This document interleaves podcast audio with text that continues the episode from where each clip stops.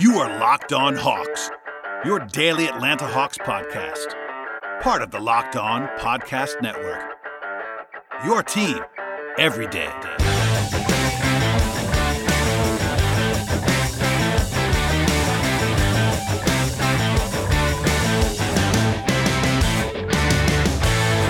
Hello, friends, and welcome to episode 677 of the Locked On Hawks podcast.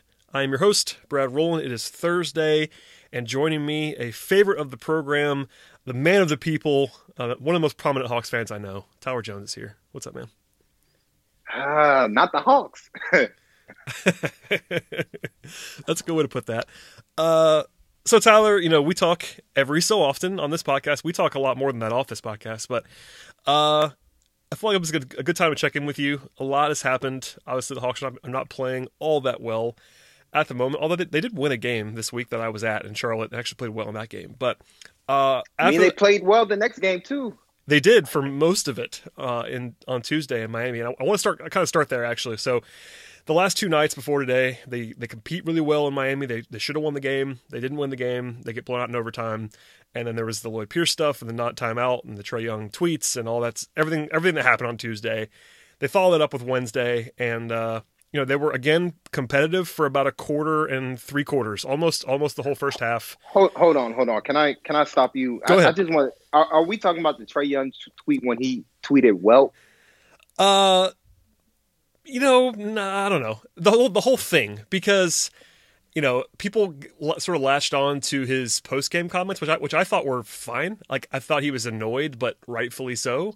So I was fine with it. But people, you know, were bothered, I guess, by that. And then he had the whole uh, there was the whole um, this is over thing uh, that he said during the game, which I thought again was not a big deal, but it became kind of a big deal.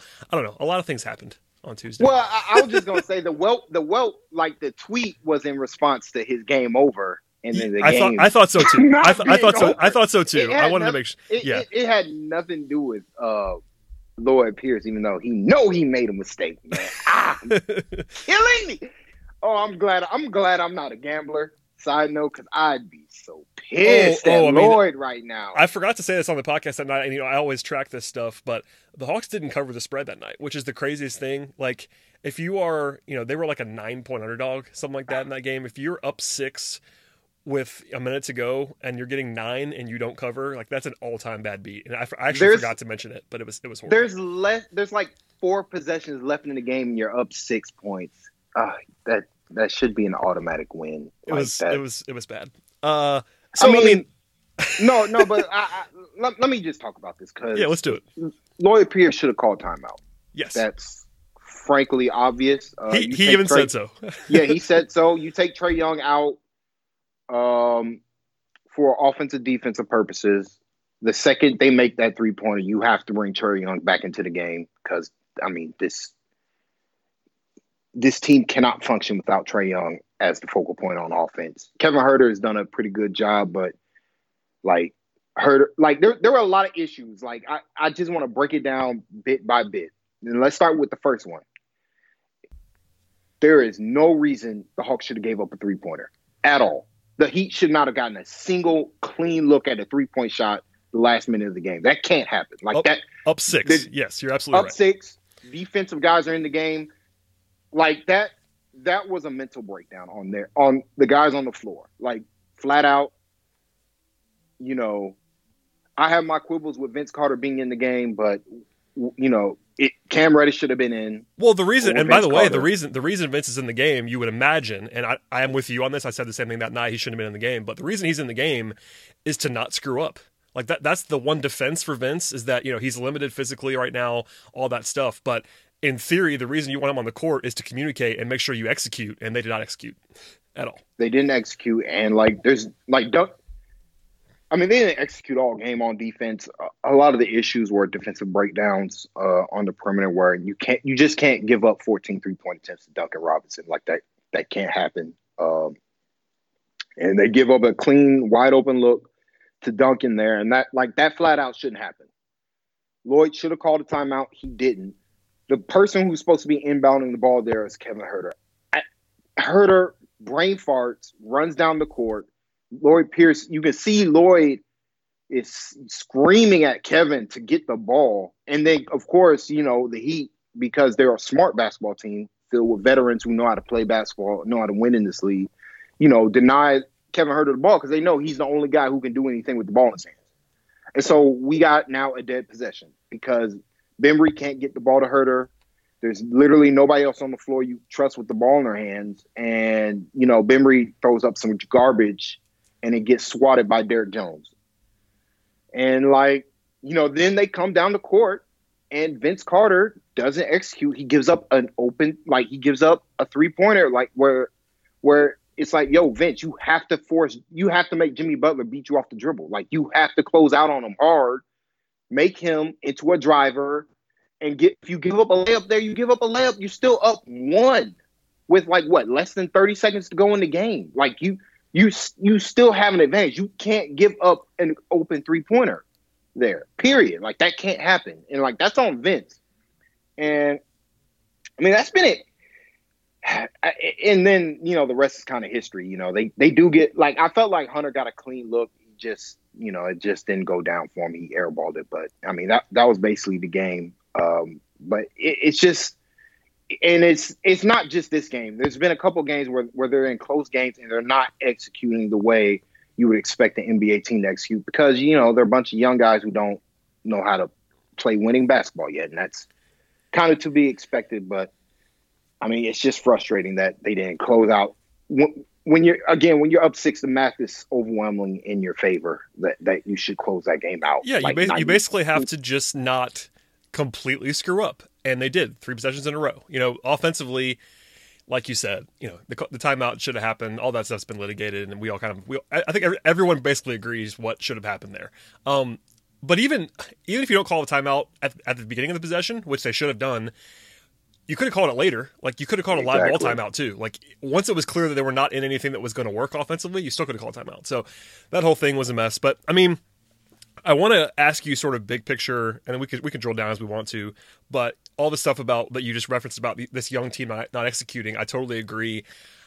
I'm going to ask you very open endedly right now, like how you feel about the way they're playing, because there's a lot of consternation right now about the Hawks losing games, and you know I think some of the losses, like Wednesday night was a schedule loss, they were terrible in that game. Obviously, some of the losses have been kind of brutal, but in the big picture, the big actual big picture, I think I'm not really worried about much that I see right now. Like I expected them to lose, particularly a lot early in the season, and then you throw in the fact that Collins is not there, and none of the results are stunning. I mean, some of the blowout losses have been a little bit surprising, just how bad it's been. But i will ask you, as a close observer of this whole situation, like how are you feeling as a fan or someone who observes right now? Because I can always kind of just be detached, and it lets me be a little bit more even keeled on both high and low than most people are. So how how are you actually taking all of this right now at six and nineteen?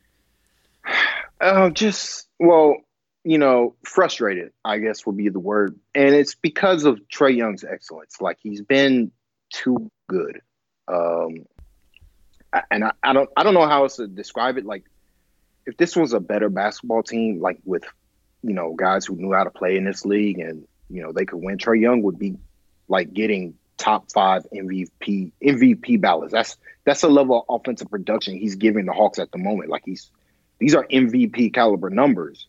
Um, you know, he's not he wouldn't win MVP. He's not close to um, guys like Giannis Giannis's level at the moment or Anthony Davis. Uh, but you know, he's playing at he's playing at an overwhelmingly high level on the offense that they should be better if the rest of the team was better. But like it, it's a it's a like these large blowouts are happening flat out because the Hawks just don't have that many NBA players on their team, let alone good ones. Like they they just don't have you know the roster talent. Um, they got a lot like there's three guys on this roster who are on here just for their salary cap, you know, for salary cap reasons. Like they're not here for their talent, you know, uh, and they, they don't have depth. Like, and they've been hurt. They've missed some guys. You know, again, Collins has been out. Their second, probably their best. You know, either the best or second best player on their team, depending on how you value, uh, you know, Collins's defense re- relative to Trae Young's. Um, but you know, that's it's just been brutal. Like they, this is not a team constructed to win basketball games, and even still, Trae Young is playing at such an overwhelmingly high level that it's frustrating that they're losing in this way. Uh, that said, you know, they it's not like they aren't playing hard. They're still playing hard, except for one guy. We'll talk about him. uh, they're playing hard. They're just not executing. They're not executing like on either end of the floor. They're just not executing the game plan. They're they're starting to get it together on offense um, slowly, especially with Huerter back now. He's helped tremendously just with his playmaking, even more than his shooting. Uh, he's helped out a ton, but you know, on defense, they just, I mean, they they they're getting nothing from the four, and like it's hard to win in this league if you don't have if you have one weak link on defense and he's a big like it you're just not going to get stops. Like that's just that's just the truth unless you have an overwhelmingly overwhelming force like a Joel Embiid or a Rudy Gobert at center like you're just not going to get stops consistently. So that that you know it's it's a roster issue. We you know we knew this this team had roster concerns. The the frustration comes in simply with how well Trae Young is playing regardless. Like it's not as if he's had help on offense. Like nobody can shoot no. except for Huerter, apparently. Yeah, and I mean, he's still killing it. Yeah, I like I want to get into that a little bit too as we go on, but I, I totally agree on on Trae. I mean, objectively, he's been one of the ten best offensive players in the NBA this season. Like, and that's not like that's not really arguable. I mean, even the advanced numbers um, if you don't, if you even if you didn't, if you, if you didn't buy the points and assists and just as the raw stats, which I don't know why you wouldn't, he's been incredibly efficient, and all the advanced numbers will tell you that he's again one of the 10 best offensive players in the league this season. So I agree with you. Like if you, if you told me that before the year, first of all, I would have said you're probably a little bit too aggressive because I did not see this coming from Trae Young.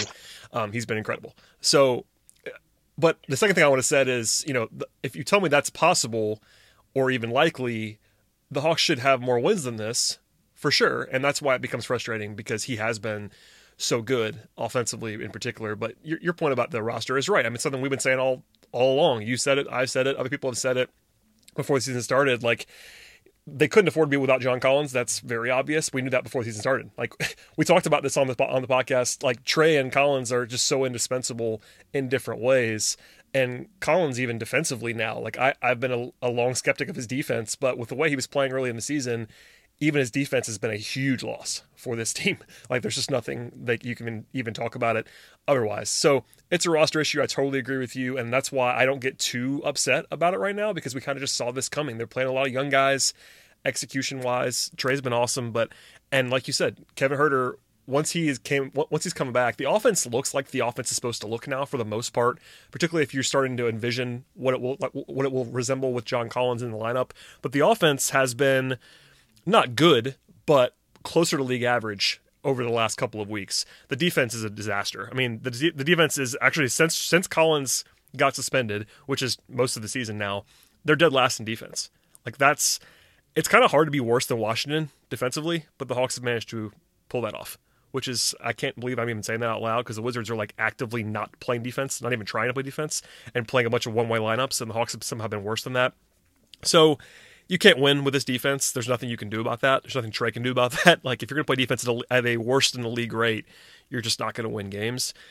But it's just important to keep that stuff in mind. Like, should they have a, another another win uh, another win or two?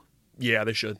But even if you want to be rosy about it, could they have you know more than two or three more wins? Probably not. It's just the way this is supposed to work right now. They're not.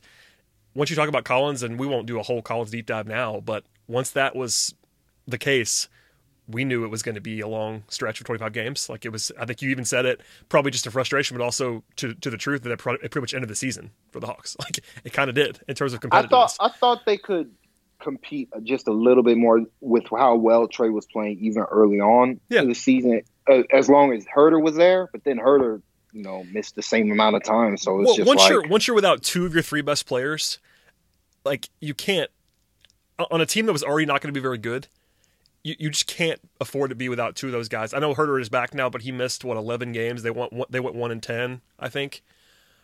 You know what are you going to do? It's just one of those situations where you just can't afford. And even you know, again, I, I was I was a proponent of this during that stretch that the schedule was brutal early. Even, even if they were at full strength, the schedule was going to be awful early on. They were not going to win a lot of games early, even if they were at full strength. But once you got once those guys go out, you know what are you going to do? It's kind of where I am on this whole thing. Would it be nice if they were more competitive recently?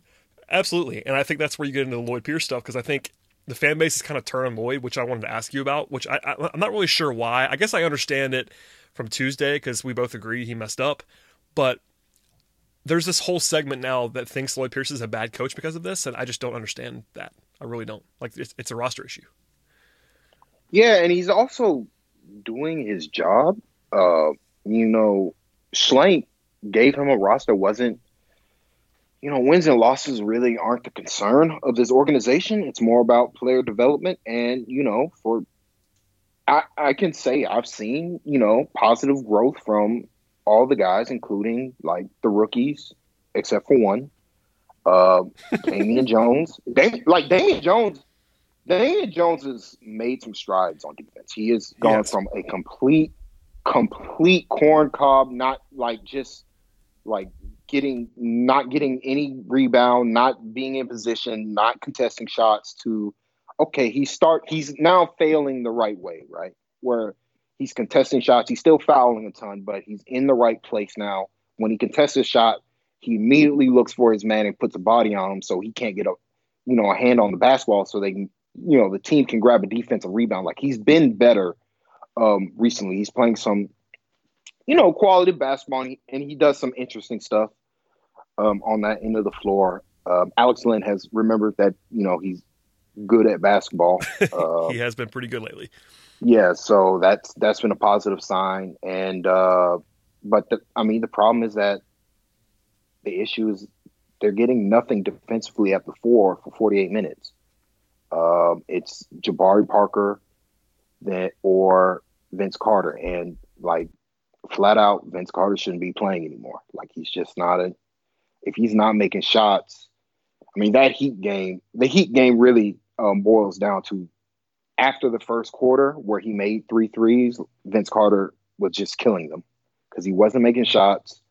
He wasn't making the right reads on offense. And on defense, he was just getting ate alive. And it's like, that's been the story of the season. Like, uh, you know, they're barely surviving with Jabari Parker's defense. And then, then you downgrade from Jabari Parker to Vince Carter. And it's like, well, you're not going to get a stop with, you know, Vince on the floor.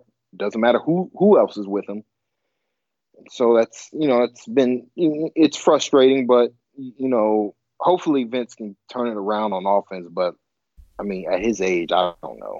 Like it's no, I mean it's very possible, and I feel bad about this, but it is it's obviously quite possible that Vince is just done. Which at 42 you're supposed to be done, so it's not like a shot at Vince. It's just the fact that you know he already had shortcomings, but if he doesn't make shots, I will lump in Allen Crabbe to the same extent. Crabbe's been making shots lately. He's eight of his last 16 from three. But those two guys are basically only playable when they're making shots. And Crabbe is a little bit better positionally, and you, you kind of need him a little bit more just for the threat and the spacing. But those are two guys who are essentially specialists, or always close to it. So they got to make shots, and if they don't, then you're in big trouble. So, I mean, the defensive stuff is what it is. I do want to drill down a little bit, though, but uh, before we get to more co- more topics with Tyler. I want to take a quick break, so hold on tight. Listen to the sponsors. We'll, we'll be right back with more. All right, Tyler. Um, we're talking about sort of the shortcomings, and I want to ask about shooting. As we brought up Vince, um, the Hawks are dead last in three point shooting as a team for the full season so far. That is a pretty shocking in some ways, but it's also a reminder that they have not had a lot of shooting on the roster. You know, Crabbe and Vince are better shooters than they've been so far. They have been better in December. It's a small sample, but they're up to about 35% in the last couple of weeks, which is more like what they should be doing. They're still taking a bunch of threes, but they're even taking less. Like last year, they, they were top five in the league in three point attempts. Um, part of that was having Dewayne Dedmon and Taurean Prince, who were both high level shooters for their positions that are not on the team anymore. But I mean, the shooting has been a problem. How much of a problem is it moving forward? Because if you look at the roster, Huerter will definitely help, and I think Collins will help as well when he's back. But there aren't a ton of just dynamic shooters, um, particularly if Crabbe and Vince are not making shots. Yeah, um, you know the three point attempts thing is, is interesting because the attempts have gone up recently since Huerter's came back. Um, you know they're they're firing up them up again. um, like they did last season. So we'll we'll see if that trend continues or not. But uh, you know, the shooting could also be related to the fact that they're missing John Collins on offense as well, like just his gravity. Um, you know, Jabari Jabari did a pretty good job of you know mimicking what John Collins does, but he doesn't have the same impact um, as a for as a lob threat. Um, you know, towards the rim on these pick and rolls, like he do, he just doesn't play with that level of force without the ball in his hands. So, you know, they they've missed John on that front. Uh, the other stuff, you know, they they just got to make shots. Like, you know, Cam Reddish got to make some shots. He's starting he's starting to get into a nice little rhythm. Hopefully, he can keep up his confidence level, and, and that can continue uh, from three. Uh, DeAndre Hunter's uh, figured something out as a pick and pop guy, uh, where he's got you know he, he's a solid shooter. He's not a great a great one, but uh, he's been he's been pretty decent for a rookie in that regard. But they you know they they kind of just need Crabbe to make some shots. They need Vince Carter to make some shots, and neither of those guys are doing it at the moment. And you know, with their negative defensive value, it's killing them. But um, I don't know. It, it's tough. To, you know, a lot. All all the Hawks' woes are tough to judge without somebody as dynamic as John Collins on the floor because they. I mean, it's so obvious they're missing him in so many different areas of the floor. yes, they are. Like it, it, it's just it's crippling. Um, and you know, it Jabari Parker, you know, bless him, he's playing well, but he's he's playing too much, right? Like he's he's not as good as a shooter as John is at the moment. Um, and you know, you're not getting spacing from Jabari, you're not getting spacing from either your centers, and like you were last season, and it's kind of made life difficult for Trae, where you can correlate that these turnovers are just due to the fact that you know the shooting's not there. Like Trae has to Trae has to always operate in traffic, and that's not that's not what the Hawks want. But that's just the situation that they're in at the moment until you know Cam Reddish and DeAndre Hunter prove to be better shooters than they, that than what they've been this season. Yeah, I mean, I, I think that it's a credit to Trae number one that he's been able to stay efficient on his own with the lack of spacing because he's shooting the heck out of the ball in his own right. And that's what worries me a little bit more is that Trae has shot the heck out of it and it still has not helped the numbers as a full team. it's not his fault at all. But man, um, it kind of just tells you how bad everybody else has been. That Trae has been shooting better than we thought he was going to shoot as a full baseline, and it still hasn't pulled everybody's numbers up. But your point about Jabari is a good one. Like Jabari was not supposed to be the 30 minute a guy, 30 minute a night guy. Like he was very good early on in his more secondary role and I think that's probably what he is. Um, given his defensive limitations, we should say, um, he's not a starting power forward on a good team. He's just probably not that. And he isn't supposed to be on this team. John Collins is supposed to be that guy. And if you can play a switch center, Collins is also the only small ball center that you can play. I mean, the Hawks have tried to play Jabari at the five to try to get Ooh. offense only at the end of at the Ooh. end of games, but it just it just it just can't work. You can't do that. So that's one of the other things that about Collins that you were talking about how much they miss him this is a smaller thing, but the Hawks can't play small right now. And those are lineups that are really good on offense, you would imagine, because they don't really have, you know, a lot of teams in the NBA have these small ball lineups they can go to, and without John, they don't have a way to do that, at least effectively. And they only do and, it when they have when they absolutely have to try to make up a lead when they're when they're trailing, and it ends up kind of not working out more more often than not. Yeah, and those lineups also aren't scoring because Jabari, you know, Jabari can't score over a big guy. Like he needs to be able to bully smaller fours in the league, which is what his role was coming off the bench. But as a start, like especially at small ball five, he can't really take advantage of you know the big centers in this league because the jumper hasn't been there for him, and so like he has to finish over length, and that's not something that he's particularly good as. Whereas you know John is a better shooter for one, and two, he's just more athletic, so he can finish over you know those guys in ways that Jabari simply can't. Like you're not getting that vertical spacing from Jabari as a small ball five, and like that, you know that vertical aspect matters, and that's what that's what the Hawks are missing from their small ball units on offense. Defensively, it goes without saying. Jabari is just not like you're just not going to get stops um, if he's your center, and so yeah, it. I don't know. A lot of a lot. I feel like a lot of this pods just Yeah, they really miss John Collins, so thank goodness he's coming back. He will know, be back very soon. So. I mean, this is the one thing I wanted to ask you before we move on from shooting. I'm gonna throw the numbers at you right now, and I want I want to tell, I want you to tell I want you to tell me where this is going to improve because uh, there's some obvious places where it will improve. But Trae's shooting about 38% from three. Huerter is at 37% from three. Those seem like reasonable numbers for those guys. Hunter is almost 37%. That's about as good as you can expect him to do right now, I think. He's not an elite shooter, but he's someone who has to be guarded. He's made some shots, and that's a perfectly reasonable number for DeAndre. But everybody else has been bad so far. Allen Crabbe, 32%. That's going to rise. He's already heating up a little bit. I'm not really worried about Allen Crabbe. Um, Vince Carter, 29%. That's what you can't have for him. It's been a little bit better since, since a brutal start. Vince was just not making shots at all the first like 10 games, and it's been better since then, but he's going to have to make shots. Then you get to 28% for Jabari, 27% for Cam Reddish, 24% for DeAndre Bembry, and 23% for Alex Len. Uh, Alex Len has turned it on a little bit the last few games. Even Lloyd mentioned that last night. But it would really help if they had a center that could shoot. Damian doesn't have it. They tried it for a little while. He doesn't have it. Uh, and Alex Len couldn't make a shot for the first, you know, 20 games.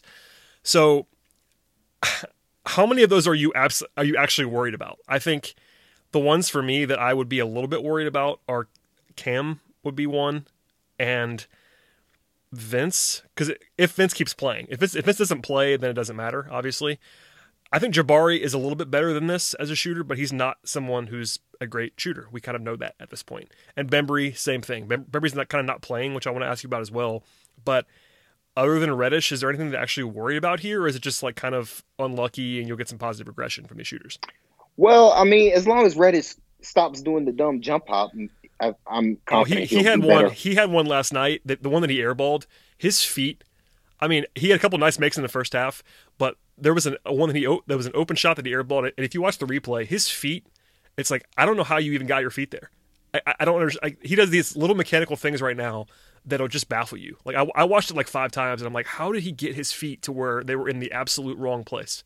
I just don't understand. I mean, it's part of that's just being a rookie, but that's why you see the bad misses from Cam. It's not consistent.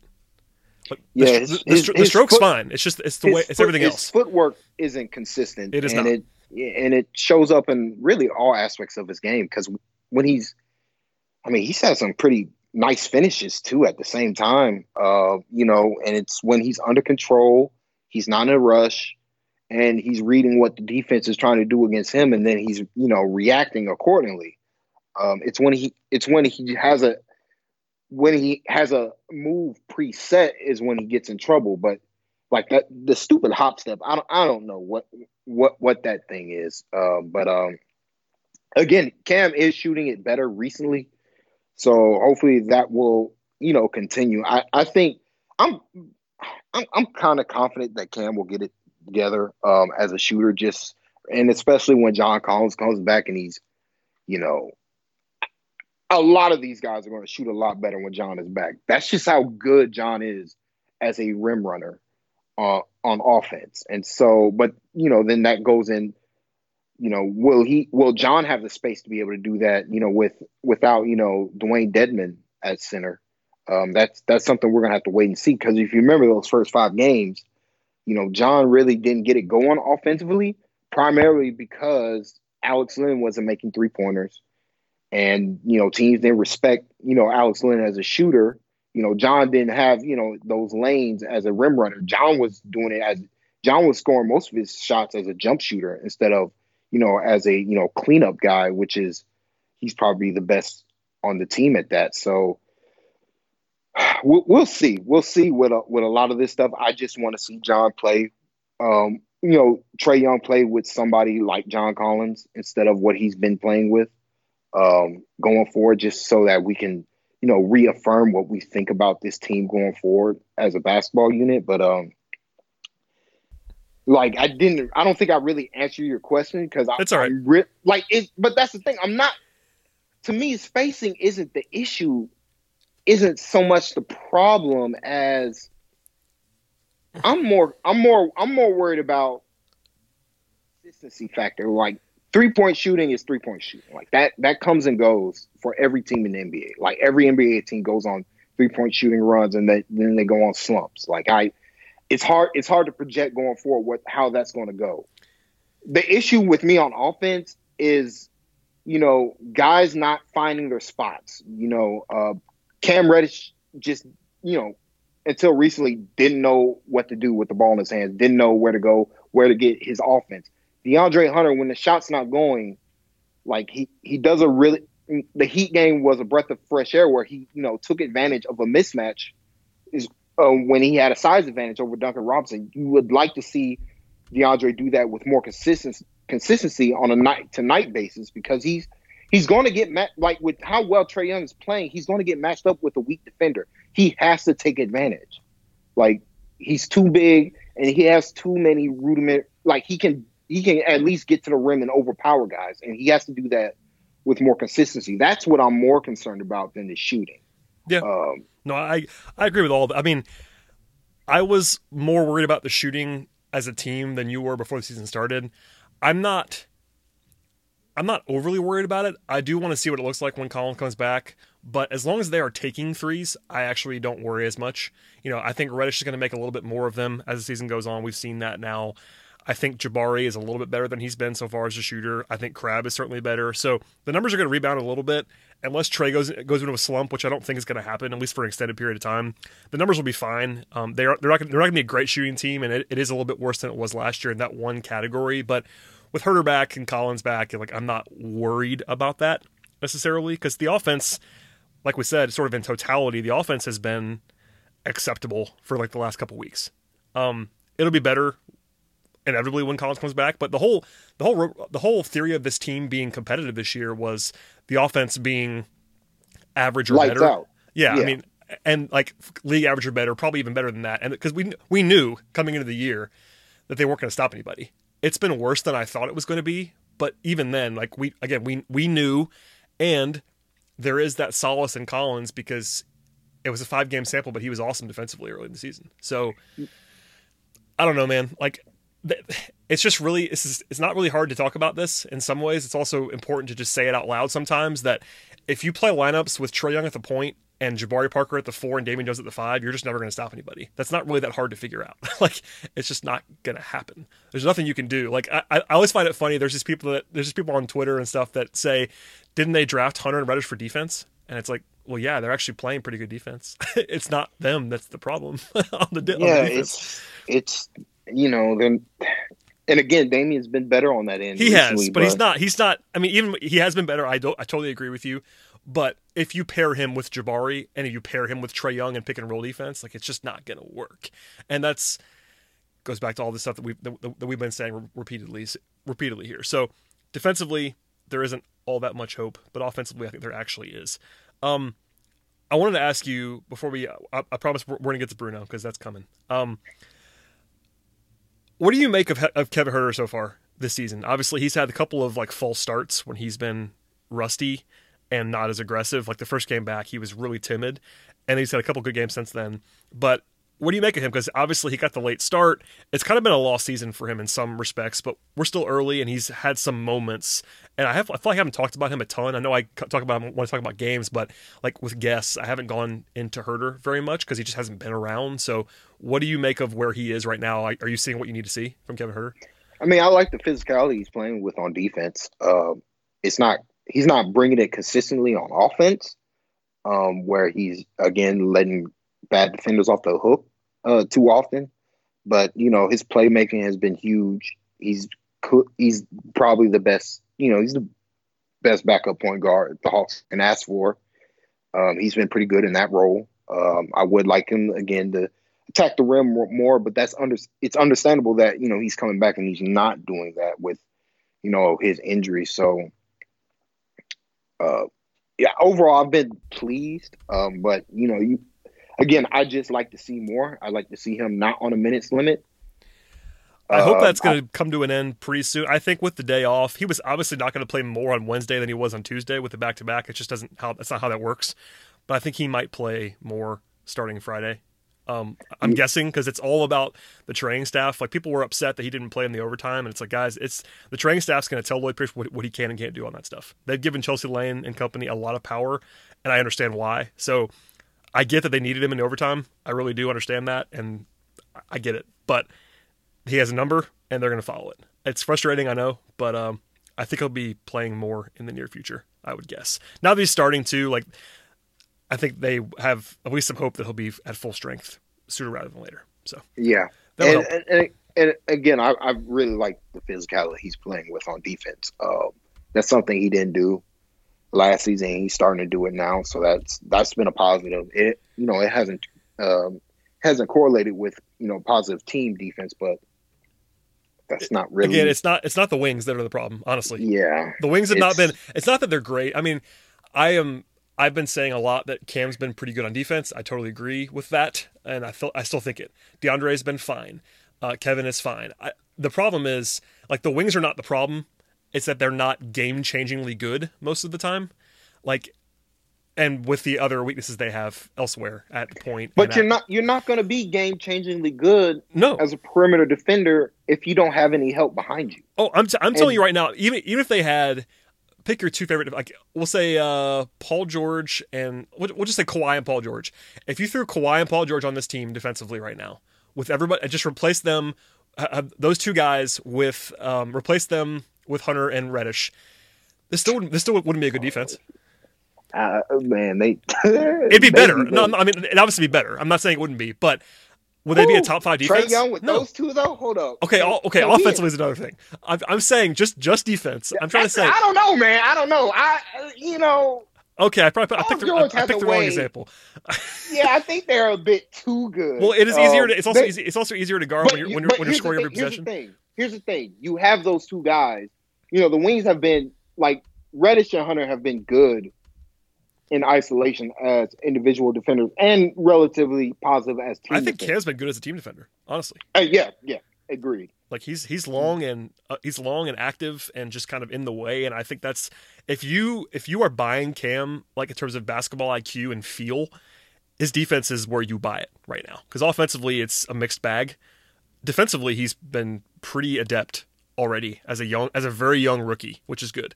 Um, but I mean, But I, this this is this is where I, I say like you, you get you know guys of that caliber, Paul George and Kawhi Leonard. I probably because they aim, know I how to aim, win. probably aim too high.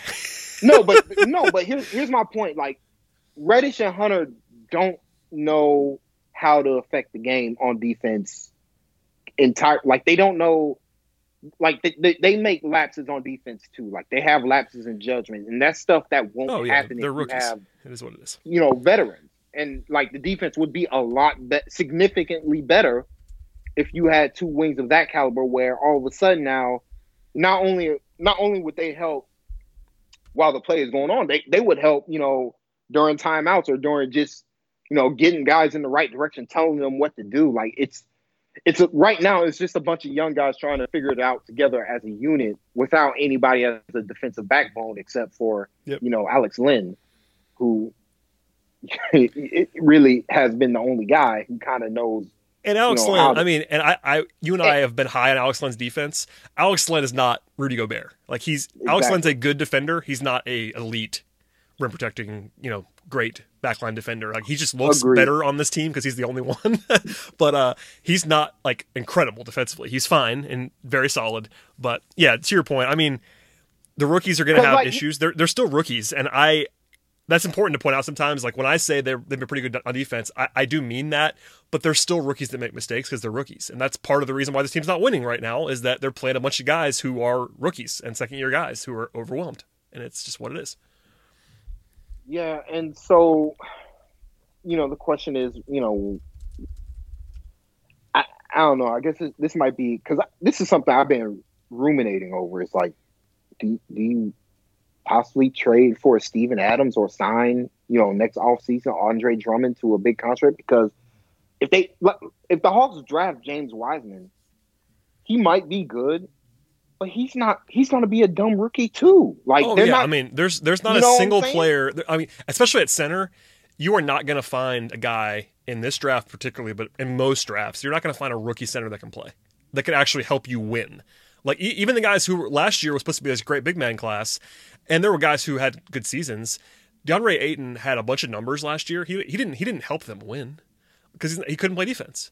And it's not a shot at DeAndre Ayton. Like most most guys as rookies at center, or really anywhere, but especially at center, are not going to help you on defense. They're just even if they're guys who were supposed to be good defenders, which he really wasn't.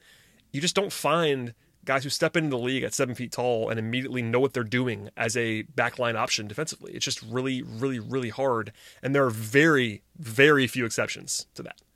And I don't think Wiseman Yeah. is one. I mean, Wiseman's a defense first prospect that might be a monster on defense, but as an 18, 19 year old, he's not going to just suddenly fix your defense. It's not going to happen. Agreed. And so, like, the question is, you know, if if you don't draft that guy, if you don't, if the Hawks don't draft Wiseman, what do they do at center? I think that's going to be an interesting topic of discussion because it's clear with how this team is formulated, they need a, you know, a great defensive center on this team, even with John Collins' improvement. Like, they're still going to need somebody to clean up, you know, to allow Cam Reddish to gamble more and be more of a playmaker on defense. Like I mean, that, they've been like, very you- clear you- too that Collins is not going to be a full time center. They are very, very clear about that. So at some point, are you going to use John Collins as a small ball center 10, 12, 15 minutes a game? Yeah, maybe. But you have to have a guy to play center the other 30 minutes. And that's what they don't have right now. They have Alex Len is a good backup center, and he's by far your best center. So it's like that's not a situation that's going to be. I mean, and honestly, you you mentioned the guys who were always talked about, your Drummonds, your Adams, because the other guys that are on the market, with the potential exception of Derrick Favors, who's a local product, are offense guys. Like Montrezl Harrell, people like that fit. I mean, that's that's a terrible fit. Montrezl Harrell can't play defense. Like he's an awesome offensive player, but if you sign Montrezl Harrell to a big contract, you're never getting a stop ever in your life. Like you're just never going to get stops.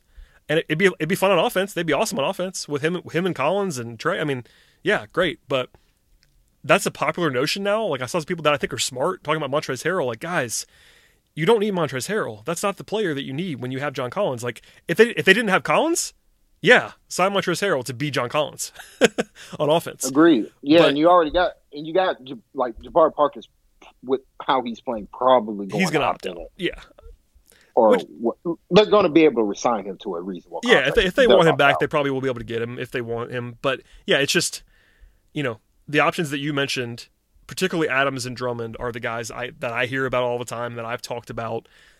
Adams is, is a trade guy, whereas Drummond's gonna be a free agent. And if it's not them, you know, if free agent market is not terribly robust, you got Marc Gasol is going to be available. He's older than you'd want and doesn't ever shoot the ball anymore. Um, I like Favors, but he hasn't been able to stay healthy this year. He's had some stuff, hasn't been great when he's played. And everybody else is offense are basically offensive guys. I mean, I don't want Hassan Whiteside. Like there, there are guys on this list that it's like you don't want these guys to be your starting center. So they're in a position where they have to figure that out. That's not a secret to anybody that's listening to this podcast, I'm sure, but that is a big decision that they have to make. Um, transitioning perfectly, I think. Bruno Fernando, Tyler, has uh, Oh. bothered you because if anybody follows you on Twitter, you will they will know that you you're not high on Bruno at the moment. Um, I'm gonna hopefully you won't swear on my podcast. I'm gonna I'm gonna have you open it up and talk about what you have not seen from Bruno lately because it's mostly garbage time. But when he has played, it's not been fantastic. I would say. Well, it wasn't when he got in the Chicago game. It wasn't garbage time. The first know, time, his was first stint, Yes, it wasn't garbage time, and then it became garbage time Because he was in. wasn't and like, okay, I can I can get he doesn't know what to where to do on the floor, where to be. That that's one thing. My bigger issue with Bruno is that he's not playing hard. Uh, you can clearly see it in transition where he's not sprinting back, uh, where he's going after every offensive rebound, even though he doesn't have a chance.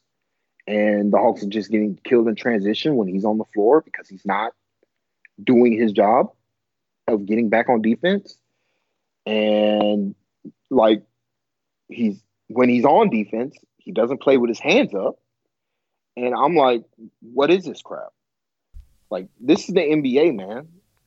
Uh, there are only there are only 30 teams. 30, you know, those 30 teams can only have 15 players. There are only 450 players who are on an NBA who could possibly be on an NBA roster. Like, and you have one of those spots. There are hundreds of thousands of basketball players. You know, millions. You know, guys who dream to be in the NBA, dream to be in Bruno's position, and for him to come out there and not play hard is garbage. Like that's that's trash to me.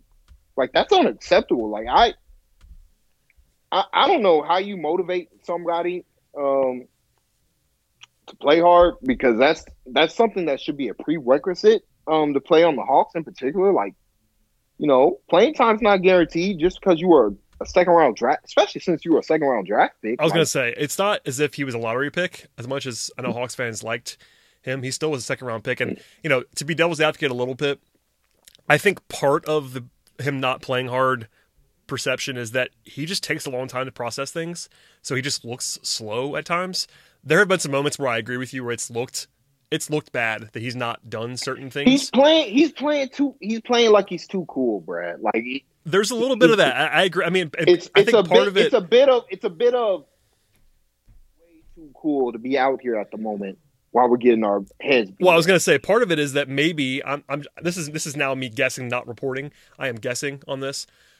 I think maybe there are certain guys who have this tr- that have this problem, and I know that to be true. Where if they're coming in in situations where the game is over, or they're not playing in a high leverage situation, they have trouble getting up for it and going. That might not be the case for Bruno. I don't know. I haven't asked Bruno about this, and I haven't heard that from anybody. But it is harder to take that when it's a second round pick trying to make his way in the NBA. That makes no sense to me if that is the case because you shouldn't have a hard time playing hard if you're. I mean, I, I know he has a guaranteed contract for, for a couple years, but still, he's not a, an established player. So that that's my generous interpretation is maybe he just has a hard time flying around when the game's kind of over. But he has pl- the thing is he has played in the rotation. Like he's definitely the third center, but Lloyd has put him in there regularly in first halves of games. It's not like he's only playing garbage time. He's he's not Chandler Parsons where he's only playing when the game's over. Bruno has played real minutes in I would say most games, not every game, but most games this season he's been in the rotation at some point. and, and- there have been games where he's played well. Yes, no, Um, certainly he's in a couple games where he's been legitimately helpful me, and this, athletic and this forceful. is this is a Chicago. This is purely the game against Chicago. he was not good Um, on where the effort was clearly not there, and it infuriated me because, like, there's no way the Hawks should have lost to the Bulls by 30, and they did. And you know, um, Kirschner of the uh, of the Athletic, he tweeted about how the Hawks shouldn't lose by 30, and it's unacceptable. And I tweeted back, well, like, w- when you put in a center that flat out not running back on defense, you're going to get blown out even more. yeah, I like, mean, that's gonna happen. The Like- whole game, the whole game Wednesday was such. It was a hard one to talk about because there were so many competing factors. Like I told everybody on Monday that they were going to have a hard time on Wednesday because of the schedule. It was a brutal spot, but you also can't come out and lose by 34 to the to the Bulls. Like there, there's a place in the middle. If they lost that game by 15 points and were competitive, I wouldn't have added an eye because they were supposed to lose that game. They were not favored. The schedule was brutal. That's one of those nights in the NBA that you're supposed to lose. But you can't lose by 30 plus to the Bulls. The Bulls are not good. Like I was wrong about the Bulls. The Bulls are bad. And you were right, by the way. Uh, but it's a situation where the effort stuff there, it just looks so bad. I mean, they lost the game, and Lloyd said this. They lost the game at the end of the first half with the 10 0 run. That's what ended the game. And I agree with that assessment because they were down by four, and then suddenly it's 14, and you're in, you're down 14 at the half with no legs, and you just had no chance to come back. I totally get that. But man, that last, I don't know, 18 minutes was just brutal. Like by almost everyone, but Bruno coming in fresh and not having the workload everybody else had, and no, not having the excuse of, of, ha- of having no legs, I, I can see why it bothered you as much as it did. Like I don't get that fiery about most things these days, but I, I definitely understood where you were coming from because it is frustrating to see a young guy who should have who should have fresh legs and who has not played a ton of minutes come in there and seemingly not be giving it much. That's tough. And I mean, that just speaks to another issue that they've missed John Collins is that he's also the team's energy guy too. He plays hard all the time, to almost to his it- detriment. Like Yeah, down 35, John will be flying into people, and like I'll be scared that he'll be get- getting hurt. That's been a problem that I've literally said out loud, and it's not like problem is the wrong word. And, like John only has one speed, which is great. He just plays so hard all the time. He flies around, and his body gets thrown around on the ground. That's why he could be prone to uh, an ankle here or there, because he's like always going hard. But you're right; they need. You know, Vince is a great vocal leader. Vince is 42, and it's not the same thing as seeing your second best player flying around. Like that's a diff- that's a different kind of leadership in some ways. And flying not- around, flying around when you're down twenty, and there's you know ten minutes left to go in the basketball game. Yeah, there's something to be said for that- for-. Like there's and a good player. there's I mean, value in other guys seeing that level of effort and picking it up. Now, I'm not saying again. On the whole, the team is playing hard. I agree. They're not executing, and they don't have the personnel. Like that, that is so obvious. that they they just don't have the personnel. Oh, that was a stupid foul by Ben Simmons. Um, but it it's just so obvious they don't have, you know, Li- the li- li- live tweeting the uh, the, the Sixers Yeah. game on the podcast. Yeah, it, it was a it was an incredibly dumb foul by Ben Simmons. Like I don't know what what he thought, but um, it's it's just like they they don't have the personnel, so that's one thing. But they also don't have like that just that straight up energy guy who will just make stuff happen outside of Bembry. And you know, Bembry hasn't been playing recently, and that's with the shooting wells of this team that might be for the best. Uh, and so like. Oh yeah, well, actually, let's that let's do that real from? quick. I was going to ask you about that. That was on my list, and I forgot to ask you. Are you so you're okay with Bembry not playing because it's it's a, it's a tough spot. Like we're back where we were now in like September when we were talking about this. Mm-hmm. When I was like, "Are we sure Bembry's going to play?" And people were not sure, and I wasn't sure. But then they had the Crabbe injury and everything, and the Huerter injury, and suddenly DeAndre was playing 35 minutes a game in some in some spots. But now we're back to basically it's Crabbe versus Bembry for that fourth wing spot, and it's been Crabbe the last few games. Are you okay with that? No, I'm not okay because Bembry should be playing over Vince Carter. Like, period. I don't I- I- care. He's better No, than Vince. It's, it's probably I positional, I- I, would imagine. I don't care about this positional nonsense because Vince Carter is so bad on defense that I- honestly, the Hey. only I, I'm kind of with you. The only thing that I will say about this is that they don't seem to want to play the young guys at the four for whatever reason. I think part of that's just like that gives them more that they have to think about and do. But that's the only thing. Like they have not wanted to play. Like Hunter is a very obvious power forward candidate as a small ball kind of thing. They've not wanted to do that a whole lot, and I wonder if that's just because they don't want to put that more on him. But I agree. Like obviously, I think once Collins comes back, I'm expecting Vince to not play, and I would hope that those minutes go to Bembry if there are minutes. Like Lloyd has been a little bit inconsistent with the rotation stuff because like he said a couple times on the record that he does not want to play 11 12 guys and then he'll go out and do that for a week straight and i don't really know what to make of that. But you have the three wings that are definitely going to play every night and that's huerter hunter and uh, reddish. And then you have crabbe as your offense option you have bembry as your defense option. Vince is playing this hybrid 3-4 role but he's the backup four right now because they don't have anybody else. I'm with you like it is frustrating that Vince would be playing over Bembry because Bembry is a better player, but I don't know if that's going to change between now and December 23rd when Collins comes back. um, it. I mean, something might change because I mean, Vince has just been so they they bad. they just, they, Like, they it- just like for better or worse, they just trust Vince.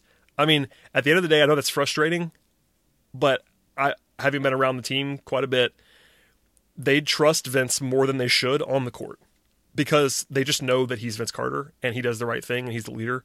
I think that if he's playing the way he has been playing, it's tough, but they give Vince the benefit of the doubt. Vince has played crunch time a bunch of different times this year when he probably shouldn't have been playing because they trust Vince. They just trust him to do the right thing, whether that's right or wrong. Like the other night about the defense thing that we talked about earlier, why he was on the court. I think he was on the court because they just trust Vince. It's just like, oh, Vince is Vince is out. Vince is the best option we have, even though he's not. But and I'm not trying to kill Vince Carter. Vince Carter's a legend. He's gonna be in the Hall of Fame. It's just that right now he's not great. so I don't know. I, I think it's really it really just comes down to the fact that they trust him to be on the court more than they should, and that's I understand why. But you're right. The Bembry is a better player. Bembry's a better player than Vince, and all things equal, it doesn't make a lot of sense that you would basically. Bembry was not going to play on Wednesday. He got in late because of the blowout, but that was clearly going to be his first DNP of the season. He was not going to get in the game, and I don't. I don't love that. I understand it, but I don't love it. Yeah, me neither. Um, you know, Bembry has his flaws as a basketball player, but Yes. you know they They get magnified mean- too because I mean, you know this, but there have been a couple of late game situations where he when, he's gotten shots blocked or missed missed layups, and that makes that's all people remember about Bembry. Like he, there was one game a couple weeks ago where he played. I thought he played awesome. Yeah, for most of the for most of the night, and he and he blew it at the end, and it was like, oh, Bembry sucks, and it's like, no, he played well.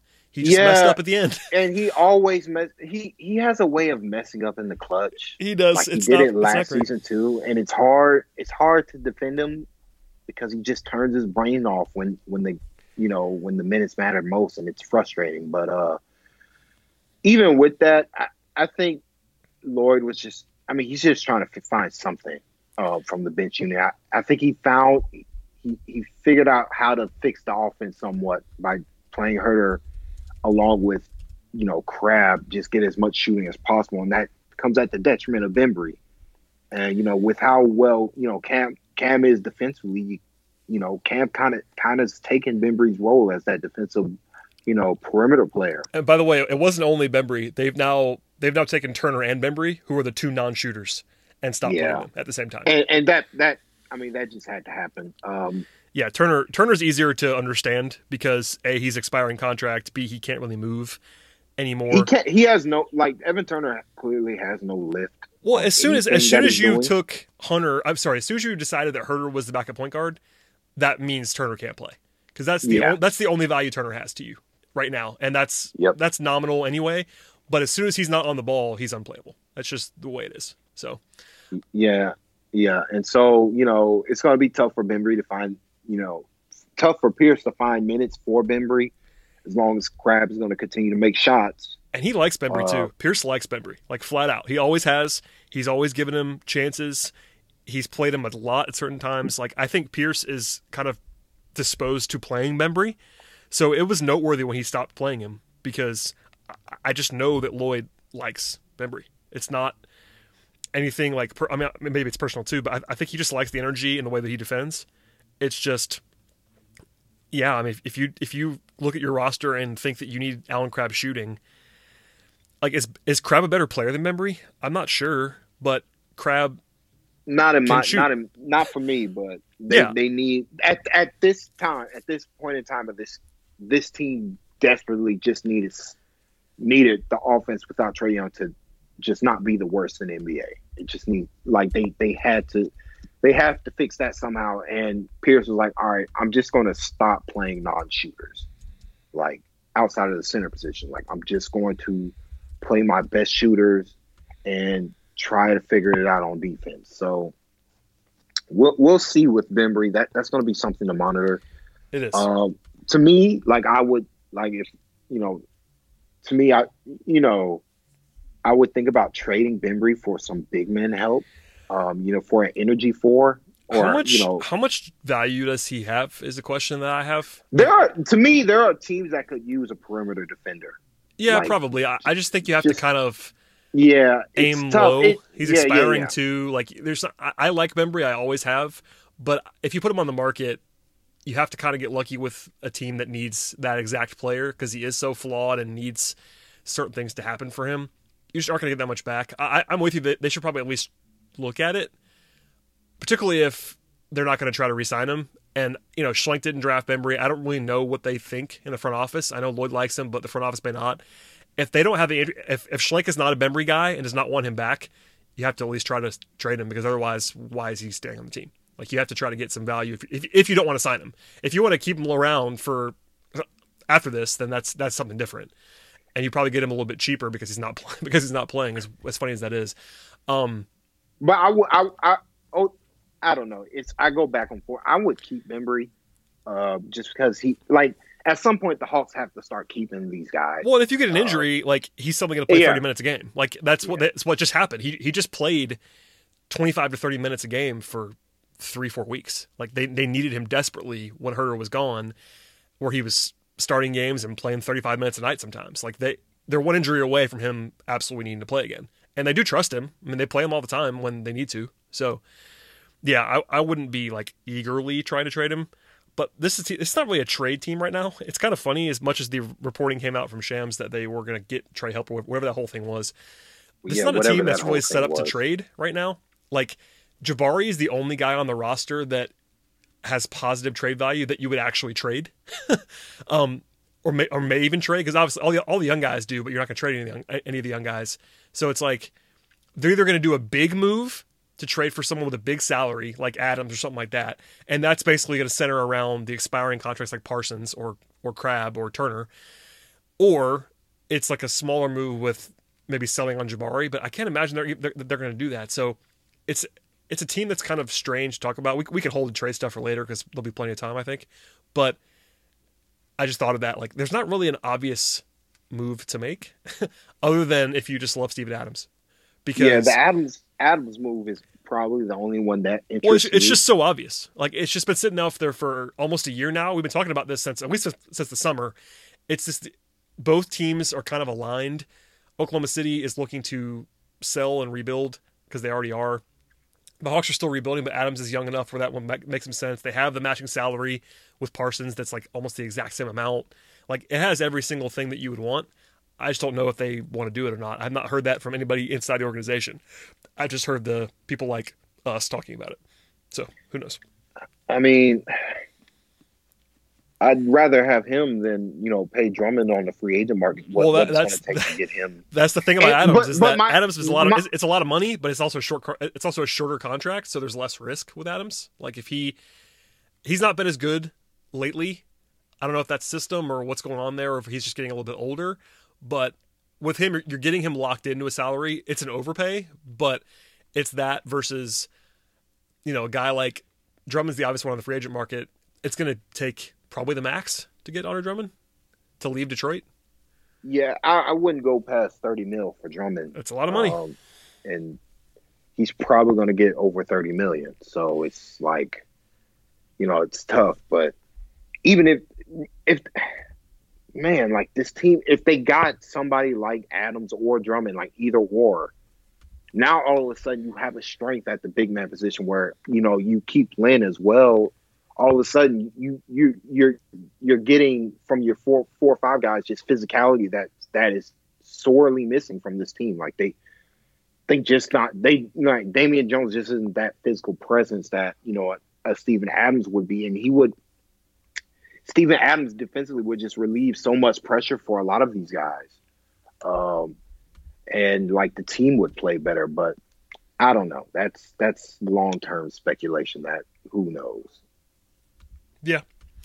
And we'll come back to that, I'm sure, in the future. All right, before I let you get out of here, man, we- we've gone long as always between you and I. Um, this weekend is tough for the Hawks. Friday against the Pacers um, is winnable, I will say. I'm not the biggest Pacers guy. I'm skeptical of, of Indiana, so that that's a winnable. They should have beat them last time. Yeah, they uh, Trae, Trae had 49 in Indiana when they lost to and him in they overtime. lost. Oh, see, that's why people are frustrated. Yeah. like that. to bring things full circle to our conversation at the very beginning of this podcast, that was probably the number one encapsulation of that when Trae has 49 points and you lose. Um, but that happened in Indiana last time. That was a competitive game. The Hawks can certainly beat the Pacers. They're, they're not going to be favored to beat the Pacers, but they certainly could win that game. And then Sunday against the Lakers, that's a tough spot. The Lakers are playing great, and uh, it'll be a Lakers home game in Atlanta, I would imagine, as it almost always is. That's a tough spot. Uh, but anything you're looking for. I know Collins is the big thing. That's as we record this, it is December 12th, so we're 11 days away from John Collins from John Collins returning, and uh, that's the game that everybody everybody has circled. But in the meantime, anything you're looking for that we have, that we haven't talked about? just want to continue to see positivity from Cam Reddish and DeAndre Hunter um, on a you know night to night basis. Just want to continue to see them grow as basketball players, particularly Reddish for how bad he was to start the season. Like he's been he's been a lot better since his Yes, 23 plus point explosion. he has been. Um, and so I you know you just want to see more consistency from him. Uh, and then you know everybody stay relatively healthy so that when you know John Collins comes back, we can actually see what this team was supposed to look like. Um, I even with the frustration that I've had, um, I still feel confident that the Hawks are going to probably go on an extensive run once John comes back because the schedule just gets a whole lot easier. Because they're they're about to they're about to plateau on the good teams to play on the season. Like they kind of played most of them. Um, Yeah, the, and- the, the schedule is much easier, even even with this weekend included. The like schedule is much Brad, they haven't played the Wizards. Have they played the Cavs? Um, Uh, they- I don't think haven't- they. No, they they played Cleveland once. I think I'm looking at the schedule now. They no, they haven't. They have not played Cleveland or Washington, and they played New York. No, they didn't. That was preseason game. They So, didn't yeah. play New York. They haven't played New York, Washington, or Cleveland yet. Who are the other three teams that are? are I mean, other than Golden State, who they did beat. Um, I don't think they've played any of the bad, the bad, bad West. They haven't played the Grizzlies. They haven't played. No, I mean the schedule. I mean we, we've been saying it all season long, but the schedule is easy now. I mean it's not the comically easy part is the second half. Like there's still a uh, a stretch coming up where they have to play Orlando, Boston, Indiana, Denver, Houston back to back to back to back in January. That's a tough one. That, that, that's that's a tough one. But after Yeah, that, but they have John Collins now. They will. Like, I mean, from January 10th on, I believe last time I checked, the Hawks have easy, easy schedule in the, in, in the league from January 10th on. So they're already through the gauntlet for the most part. But um, and after this weekend, I mean, I, I might I might run the numbers again. If you go if you go past the Lakers game, it's still very easy because you have the Knicks. You know, Utah struggling. That, that, that's a home game. You got Brooklyn, Cleveland. You you got to play Milwaukee. Milwaukee's a gauntlet. But um, yeah, I mean the schedule is what it is. There's basically one stretch the rest of the season where they have like more than two games that are tough in a row. Every other time they have some winnable games on the schedule. So that will help. By the way, looking ahead, I pulled this up since we're talking about it. In March, this is a schedule stretch for the Hawks. You ready for this? Memphis, Washington, Memphis, Charlotte, New York, Cleveland, New Orleans, Oklahoma City, Washington. see, and this is why the, the NBA has to balance the schedule because that's just And that's why like they season might, started, they legit might win ten games in a row to end the season, and it's like that's what I mean. That's coming into the year. This is what we're talking about, though. Like early in the season, it was like even I was kind of I think higher than a lot of people were on the final record for this team, and it was because I was like, look, guys, they're going to be better than they were early on in March. And the schedule in March is the dumbest thing I've ever seen in my life. They literally play in the month of March. They will have two tough games in the entire month. They have to go to Philly and to Utah. That's it.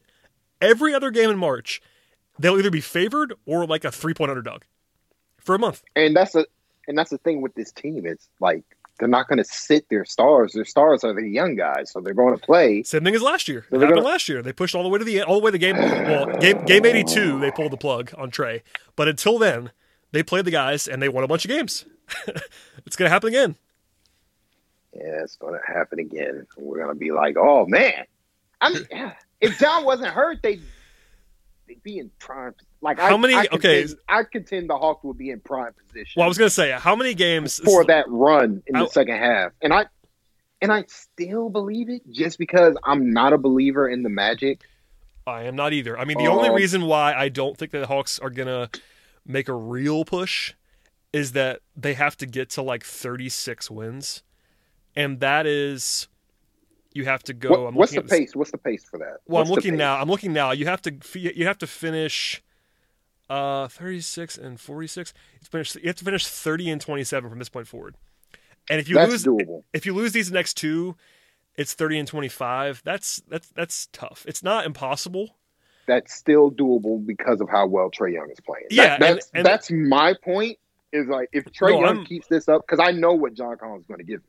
Yeah. He's going to give me 2010, and you know, much better defense than Vince Carter or Jabari Parker, and so that's going to be a massive upgrade. Like they're going, they're going, to, they're going to, they, their massive trade is going to be getting John Collins for the rest of the season. And like to me, now, now the Hawks are an actual problem because now teams can't just trap Trae Young. We didn't even touch about Russillo's tweet. Oh my god! I don't I don't I don't want to because we we all know. Anybody that's actually watching the Hawks knows. That's all I'll What- say about that. Um, I, I do want to say, like, I, I- do the every couple days. I've I've done this thread on Twitter for the last two seasons about all these projection systems. I think the only one, and I've said this before on, on Twitter. I'll say it, I'll say it here. The only one that I think is even remotely accurate is 538, and they're sitting at like 29 wins on there with like a, with like an eight percent playoff chance. That feels right to me. I think maybe th- low 30s is, is, is still attainable. You know, is it impossible they can make the playoffs? No, and I think there are these systems that are like, oh, they have a less than one percent chance to make the playoffs. I don't I don't believe that. I really don't. Because because of the schedule, because of Collins, I think it's probably like ten percent, but it's live. I mean, as long as they don't get into a whole like, you know, okay, they have how many games before Collins comes back? They play five more times? Yeah.